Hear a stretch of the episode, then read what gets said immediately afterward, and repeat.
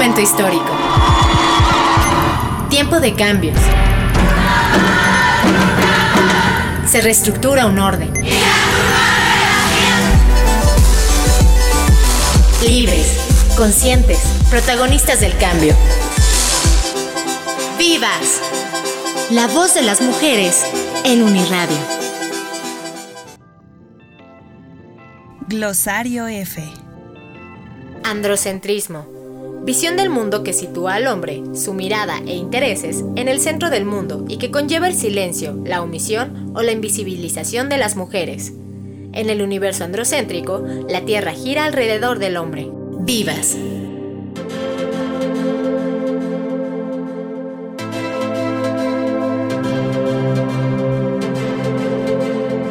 Muy buena noche, qué gusto saludarles. Soy Ginarelli Valencia y arrancamos un episodio más de Vivas, el programa de género de Uniradio, la estación de la Universidad Autónoma del Estado de México, que se transmite a través del 99.7 de FM. Este espacio pues busca hablar sobre temas actuales que nos permitan alcanzar una sociedad cada vez más equitativa, así es que los invitamos a sumarse a esta conversación. Y como cada ocasión, saludo con mucho gusto a Katia Fuentes, quien es productora y con quien comparto los micrófonos. Katy, ¿cómo estás? Muy buena noche. Hola Gina, ¿cómo estás? Muy buenas noches. Pues yo, como siempre, feliz de poder acompañarles en este espacio. Como siempre, pues procurando presentar temas que resulten interesantes y sobre todo útiles para que con ellos podamos entre todos ir eh, pues generando o creando una sociedad mucho más justa, mucho más equitativa. Y justamente el día de hoy vamos a tener un, tema muy interesante que yo espero eh, pues además de agradar a la audiencia, pues también le invite, le anime a, participar en nuestro espacio porque sería fundamental. Vamos a estar platicando sobre lo que es el machismo y para ello nos da mucho gusto saludar a nuestro invitado en esta ocasión. Nuevamente nos acompaña Rafael Esquivel Rosas, él es profesor universitario, quien está especializado en temáticas de género, además eh, pues ha dictado conferencias y está muy preparado en torno a estos asuntos. Así que Rafa, pues te damos la bienvenida. ¿Cómo estás? Bienvenido nuevamente. Hola, buenas tardes Gina, Katia, un placer estar con ustedes nuevamente aquí en Vivas y pues que inicie la reflexión, el diálogo, ¿no? Exactamente, pues en esta ocasión queremos hablar y sobre todo pues hacer conciencia de algunos actos, conductas, eh, pues comportamientos, incluso eh, pues eh, desde nuestro propio lenguaje, cómo hemos ido abonando a este sistema patriarcal. pues se ha reflexionado en los últimos años, en los últimos meses se ha hecho más énfasis en que pues este sistema patriarcal domina las sociedades que hace miles de años pues ha creado mecanismos que fomentan la desigualdad entre hombres y mujeres. Y en este sentido, pues preguntarte qué es el machismo y cómo surge en México. El machismo lo, lo podemos considerar como una práctica en donde se va a potencializar estas formas masculinas, es decir, se va a hipermasculinizar estas prácticas con actitudes de superioridad eh, estamos hablando eh, particularmente de los hombres, ¿no? Es decir, se va a poner en una situación de superioridad al hombre por encima de la mujer y lo podemos ver con estas características propias como la dominancia, la agresividad, la valentía, la promiscuidad, la fuerza, la autonomía. Es decir, es poner en una posición privilegiada a los hombres con respecto a las mujeres y tiene muchísimas formas, tiene muchísimas, eh, muchísimos rostros, muchísimas actitudes, pensamientos, discursos. De acuerdo, Rafa. En ese sentido, eh, bueno, pues podríamos entonces empezar a determinar o a especificar estos discursos, estas acciones. Por ejemplo, cuáles son justamente estas conductas o en general las situaciones que ya están muy arraigadas, que a lo largo del tiempo se han mantenido y que actualmente podemos identificar como o calificar de machistas. Y bajo esa perspectiva, ¿Cuál ha sido también la participación, digamos, eh, pues tanto de las mujeres, por supuesto de los hombres, en la persistencia de estas conductas o de estas situaciones? Yo creo que son muchas formas, yo creo que son muchas prácticas. Eh, a lo mejor las más inmediatas y las más cercanas que nosotros podemos reconocer las encontramos en la familia. Muchas veces se ha pensado que el machismo es eh, practicado y ejercido solamente por hombres y eso es un error. Si bien participan las mujeres dentro de este machismo, eh, no podríamos considerarlas como, como unas eh, creadoras. Sí lo fomentan, pero por el rol que han ido desempeñando. ¿A qué me refiero? A que muchas veces encontramos mujeres que van a participar de este machismo, a lo mejor con, como legitimando ciertas prácticas. Ponemos el ejemplo específico de cuando es la hora de, la ingesta de alimentos, ya sea la comida, el desayuno o la cena, tradicionalmente las mujeres están destinadas a elaborar ese tipo de actividades, ¿no? Son las que preparan los alimentos, las que preparan la, mesa, las que tienen que servirle a alguien más. Ahí podemos ver cómo eh, hay una condición de privilegio para los hombres, en donde nosotros solamente llegamos y nos sentamos. O en todo caso hacemos actividades que sí van a abonar a esa práctica, pero que a lo mejor estaría relacionada con, la esfera o con el ámbito público. Por ejemplo, ah, vamos a comer, pero yo voy a la tienda. Tú te quedas en el espacio privado, tú aquí produces. Lo que yo te traigo, tú lo puedes eh, producir, tú lo puedes transformar en algo que primero lo voy a consumir yo y después tú. Yo como mientras tú tienes que hacer diferentes pausas al momento de estar eh, eh, participando de este acto. Dos, los cuidados. Se ha pensado que es una característica propia de las mujeres el cuidado, ¿no? Y por eso se entiende que muchas de las prácticas que se llevan a cabo en guarderías, en instituciones, al interior del hogar, en las familias, corren a cargo de las mujeres porque está ese, e, e, esta idea falsa de que las mujeres tienen como un, desarrollo natural, ¿no? De, cuidado. Cuando no es así, en realidad responden a una práctica que se ha desarrollado a través de los años y que desde nuestra postura como hombres pues es muy fácil, pues tú hazte cargo, tú cuídalos, es tu hijo, tú eres madre, ¿no? Entonces, ¿quién mejor que cuidar a alguien más que una madre? Y me parece que es un discurso ya desgastado y muy laxo, ¿no? Para nosotros como hombres podría ser muy, conchudo, ¿no? Muy irresponsable. No es eh, armonioso. Y encontramos allá afuera mujeres que, se están partiendo porque tienen que trabajar, porque tienen que atender una familia, porque tienen que cumplir con ciertas eh, actividades domésticas y eso es insostenible. Ya no es viable ese modelo, entonces necesitamos cambiar y en ese sentido el cambio no solamente es de mujeres, es de los hombres. Tenemos que participar de otras actividades que durante mucho tiempo nos dijeron que estaban prohibidas para nosotros. Exacto, incluso también con algunas conductas o eh, pues algunas prácticas de riesgo, con esto que decías de eh, pues los hombres valientes que los llevan a, vivir situaciones extremas o incluso de, conflictos entre ellos. Eh, eso por una parte, pero por otra, pues el no permitirles expresar sus emociones, el no pedir ayuda por eh, miedo a sentirse o a, comunicar debilidad, que también pues los lleva a situaciones un poco extremas o en desventaja. Eh, pues seguramente todos los que nos están escuchando han identificado dentro de sus contextos cercanos alguna de estas conductas que ya nos platica muy bien Rafa Ojalá que se pudieran sumar a esta conversación a través de un mensaje de WhatsApp al 72 25 91 36 33. Recuerden que estamos en Facebook también en Vivas 99.7. Así es, también queremos recordarles que pueden escuchar nuestros programas, las diferentes entrevistas que hemos presentado aquí en Vivas a través de nuestro perfil en Spotify, Uniradio 99.7, en el cual encuentran estos programas en formato de podcast para que en cualquier momento, si pues en alguna ocasión no nos pueden sintonizar en vivo, puedan seguir conociendo más de las temáticas que aquí les vamos presentando. Y bueno, pues tenemos que hacer una primera pausa, vamos a irnos con una canción que de cierta manera pues tiene una letra que nos habla habla de estas cuestiones en donde falta tal vez la responsabilidad afectiva, que también podría ser una de estas eh, conductas o de estos mecanismos dentro de una cultura patriarcal y sobre todo machista. Los vamos a dejar con esto que se titula Corazón de Tiza a cargo de Radio Futura y enseguida continuamos con más para seguir platicando esta noche con Rafael Esquivel Rosas acerca de lo que es y cómo nos afecta el machismo.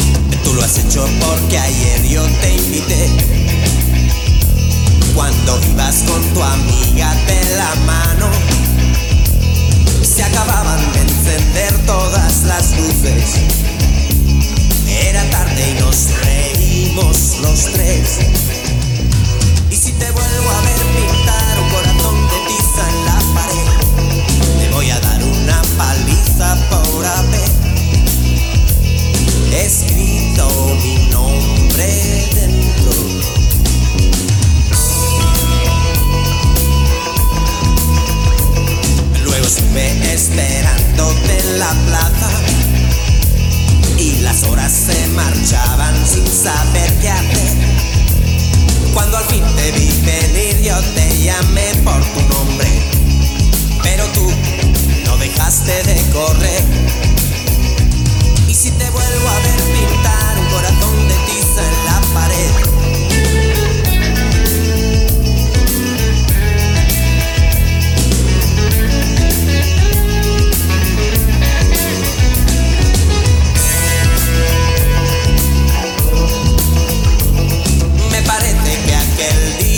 empezaste a ser mayor.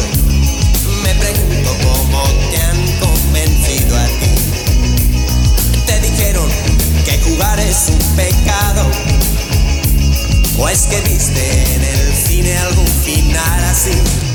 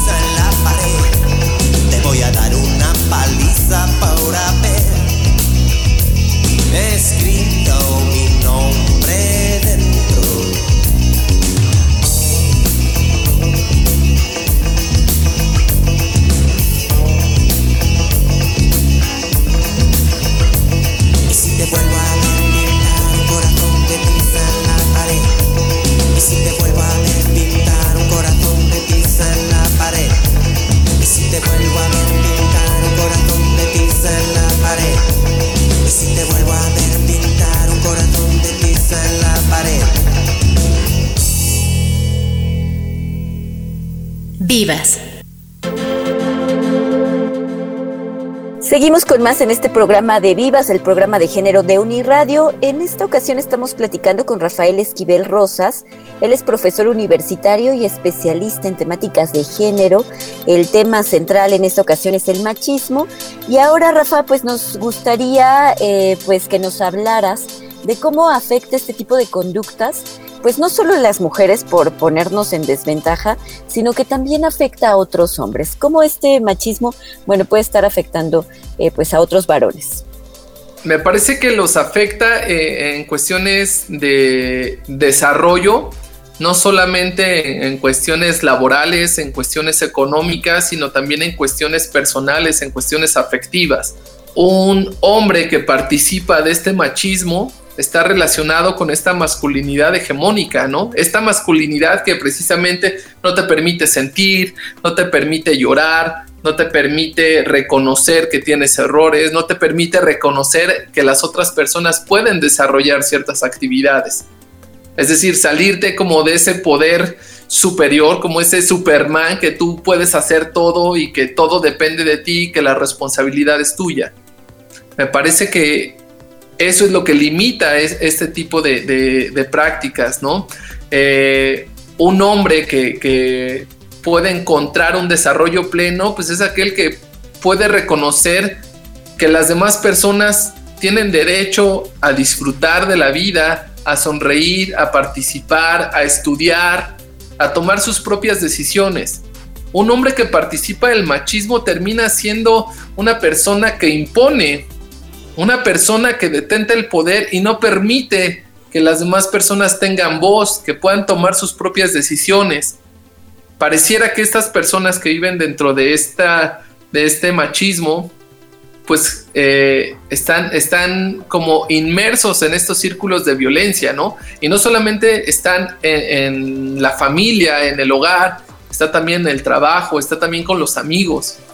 Es muy frecuente encontrar eh, dentro de estos círculos de amistad entre varones una constante presencia de machismo, Muchas veces las relaciones entre amigos es constantemente demostrar quién es más macho y pareciera que él es el más chido, él es el más buena onda, él es el mejor de todos porque es más macho. Entonces, estas son las prácticas que tenemos que ir cambiando, porque si no eres más macho, entonces te empiezan a segregar, te empiezan a excluir, porque te empiezas a alejar de esos cánones de la masculinidad hegemónica.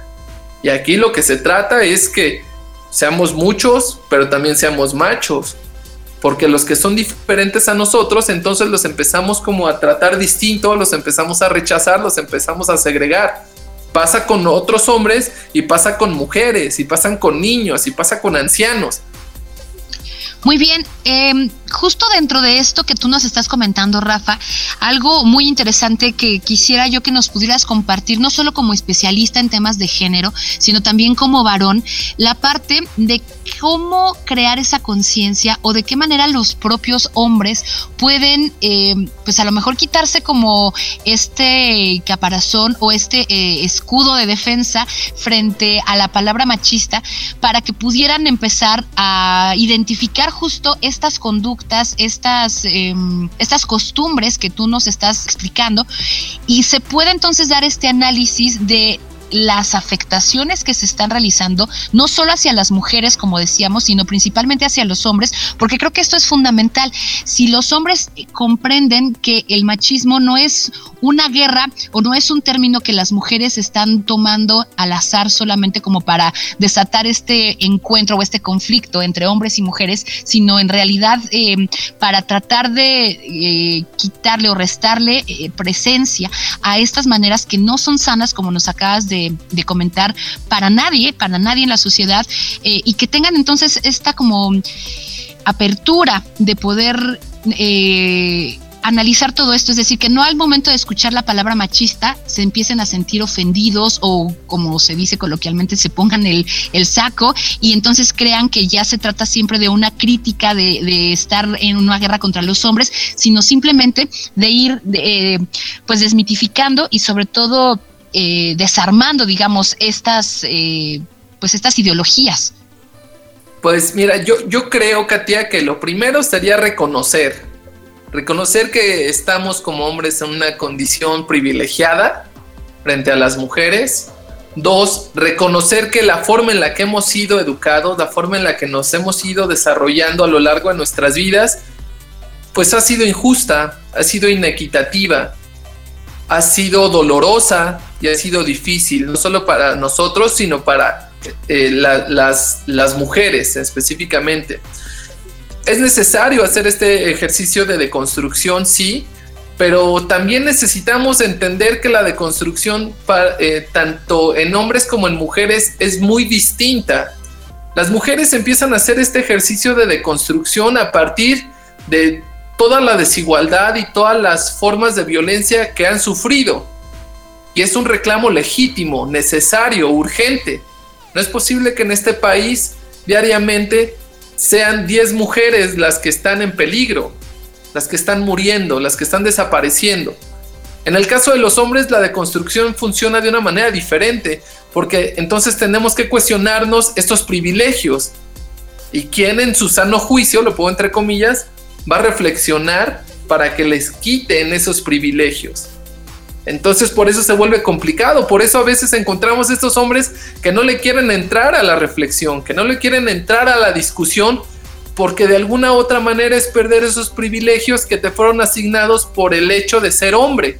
Entonces se vuelve un tanto difícil, ¿no? Mientras por el lado de las mujeres es por proteger la vida, en el caso de los hombres pareciera que solo es por los beneficios, por los privilegios. Necesitamos hacerlo consciente, sí, necesitamos que sea ya, definitivamente. ¿Por qué? Porque eso nos va a llevar a encontrar una mejor versión de nosotros mismos. Antes de ser hombre o ser mujeres somos personas, ¿no? Necesitamos entender que como especie dependemos de los demás, de las demás. Necesitamos encontrar formas armoniosas. Una vez que entendemos eso, bueno, podemos empezar a cuestionar nuestro rol, nuestros comportamientos, nuestras prácticas, nuestros discursos. Mucho tiempo nos han dicho, no llores porque eso es de niñas, el fútbol es de mujeres, perdón, el fútbol es para hombres, las mujeres aquí no entran, la cocina es para las mujeres. Esos discursos tienen que ir cambiando y afortunadamente están cambiando, pero aún así siguen estando presentes. Cuesta mucho trabajo transformarlas, va a costar mucho trabajo erradicarlas, pero si no lo hacemos, si no incidimos, entonces esto va a seguir creciendo. Me parece que es necesario reconocer primero ese papel que tenemos en el espacio público, en el espacio privado, nuestros privilegios y después ya darnos cuenta que esa situación privilegiada pone en desventaja a las demás personas. Totalmente, Rafa. Y ahorita, eh, pues escucharte reflexionar y poner algunos ejemplos me haces pensar que los hombres que tienen estas conductas machistas es como si estuvieran dentro eh, de un caparazón, como si fueran eh, pues su escudo protector ante la vida, ante pues cualquier amenaza y se escudan eh, justamente en esta ideología de superioridad, de mantener el poder y que al final verlo en el contexto en el que nos encontramos pudiera ser que pues son esclavos de, sus propias ideologías machistas. Exacto, a final de cuentas eh, somos el resultado de estas malas prácticas, ¿no? Somos resultado de esta desigualdad y que de pronto cuando te encuentras con que hay otras formas de vivir, otras formas de relacionarte, pues es como un golpe así en seco. Y se vale, se vale reconocer. Esa es otra de las cosas que tendríamos que cambiar como hombres. Reconocer cuando nos equivocamos. Aceptar que nos podemos equivocar. Aceptar los errores, las fallas. Porque pareciera que el hombre no tiene que equivocarse porque es hombre. Porque pareciera que por ser hombre todo nos sale bien y la verdad es que no es así. Tenemos que empezar a cambiar. Tenemos que empezar a permitir, a, aceptar y permitirnos fallar. Durante las etapas de crecimiento, las familias nos han dicho, tienes que ser el mejor, tienes que ser el número uno, tienes que, y, pareciera que e, esa constante competencia no solo se queda en ese proceso formativo, se lleva en la vida cotidiana. Yo tengo que ser mejor que Néstor, yo tengo que ser mejor que Mariño, yo tengo que ser mejor que Luis, es como una eterna lucha, ¿no? De quién es mejor. Basta de eso, basta de las competencias.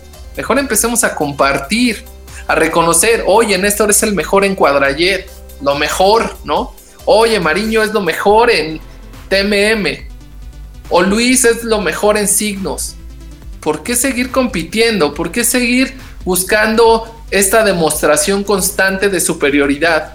Eso es lo que nos está afectando no sé si, recuerdan estas etapas cuando estábamos a lo mejor más jóvenes, eh, en la secundaria, en la preparatoria, donde eras más hombre, eras más machín.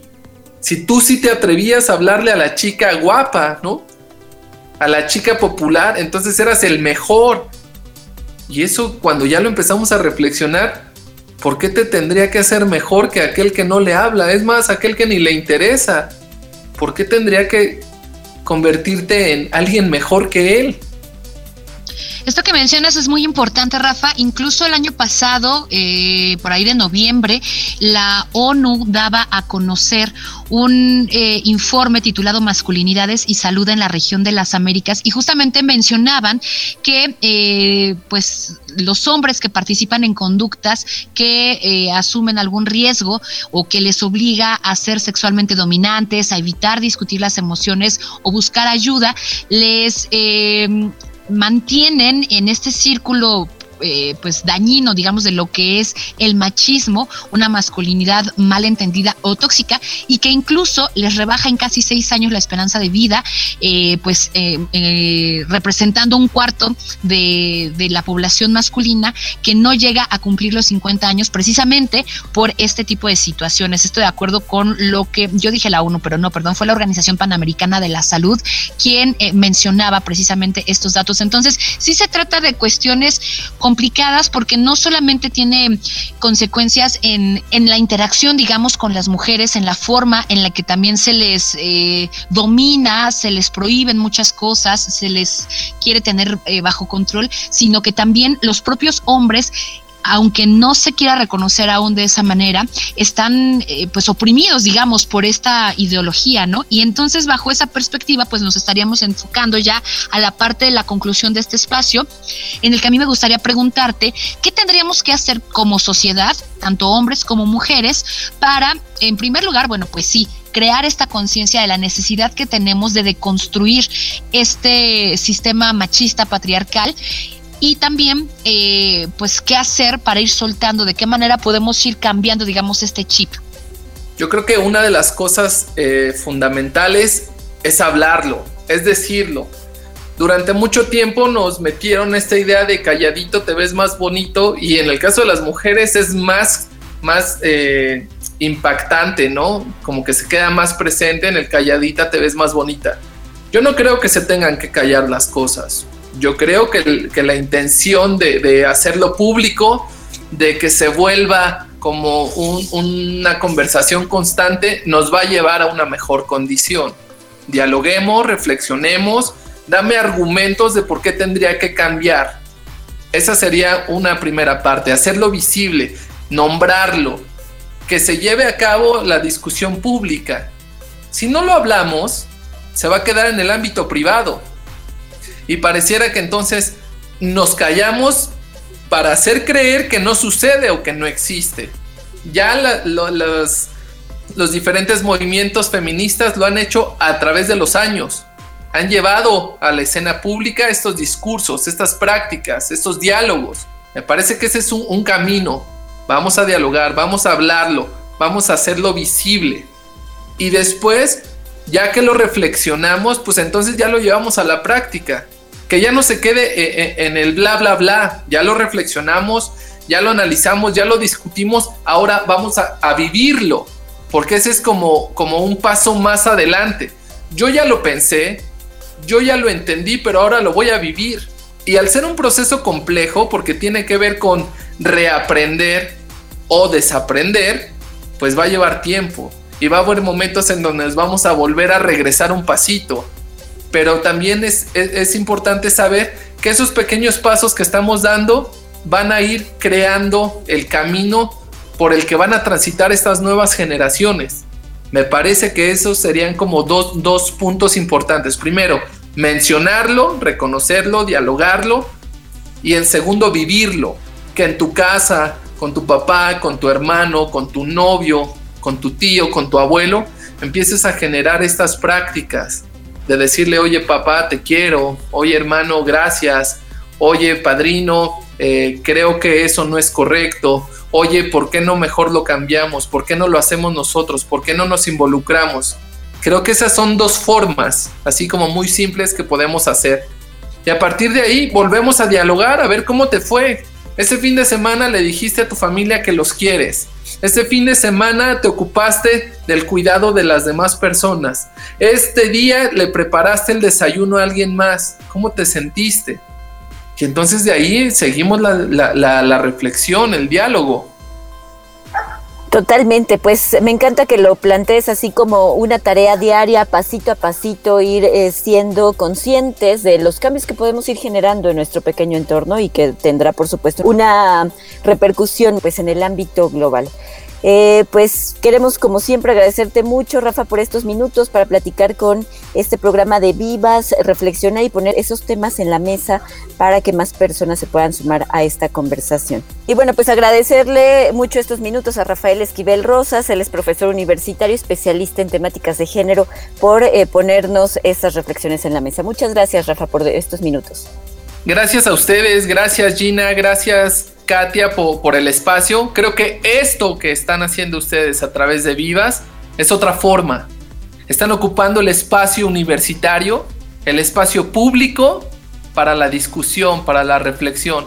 También tenemos que crear otros espacios, tenemos que ocupar los que ya están. Entonces yo les agradezco por la invitación y como lo decías en un inicio, Gina, pues que entre la conversación, que, que manden los mensajes, que nos escriban un tweet, que, que nos digan qué están pensando, están de acuerdo o no están de acuerdo. Vamos a entrarle juntos, vamos a entrarle juntas. Esto nos conviene a todos y a todas. Exactamente, pues sumados en la conversación, en la reflexión y esto va a generar muchos cambios. Queremos agradecer mucho a Katia Fuentes en la producción y co-conducción, a Carlos Cortés y Néstor Gutiérrez en la realización y por supuesto a Katia Soto en la investigación. Yo soy Ginarelli Valencia y nos escuchamos en la próxima. Vivas si las princesas de Disney se acostaran en el diván, la diversidad de sus traumas y problemas que involucran secuestros, padres muertos, machismo y un largo etcétera, serían carne de psicólogo. Bajo esa premisa nació Jodidas Princesas, una serie en formato podcast que creó en 2018 Eva Campos Navarro, especialista en parejas y sexualidad. La psicóloga española que en su infancia amaba Blancanieves, ahora la ve con pena porque el éxito de su vida se basa solo en su belleza. Campos ahonda en la manipulación de esas cintas que nos venden que los héroes son los príncipes y son señores que no han hecho nada aparte de pasar por ahí y dar un beso. A lo largo de estos podcasts, las princesas pasan por su diván y ahí, lejos de la división infantil e ingenua de los personajes centrales de estas películas, Eva expone el sufrimiento de todas, así como los problemas de cada una. Por ejemplo, la prostitución de Cenicienta, quien acepta irse con un hombre al que no conoce con tal de salir su pobreza. Bajo una mirada adulta y feminista, las princesas revelan que el cuento de hadas que Disney nos ha vendido por décadas pone a la mujer en situaciones vulnerables que están muy lejos de terminar con un y vivieron felices por siempre. Si les interesa escuchar esta audioserie, la encuentran disponible en la app de streaming de audiolibros Storytel. Vivas. Vivimos un momento histórico tiempo de cambios. Se reestructura un orden. Libres, conscientes, protagonistas del cambio. ¡Vivas! La voz de las mujeres en Uniradio.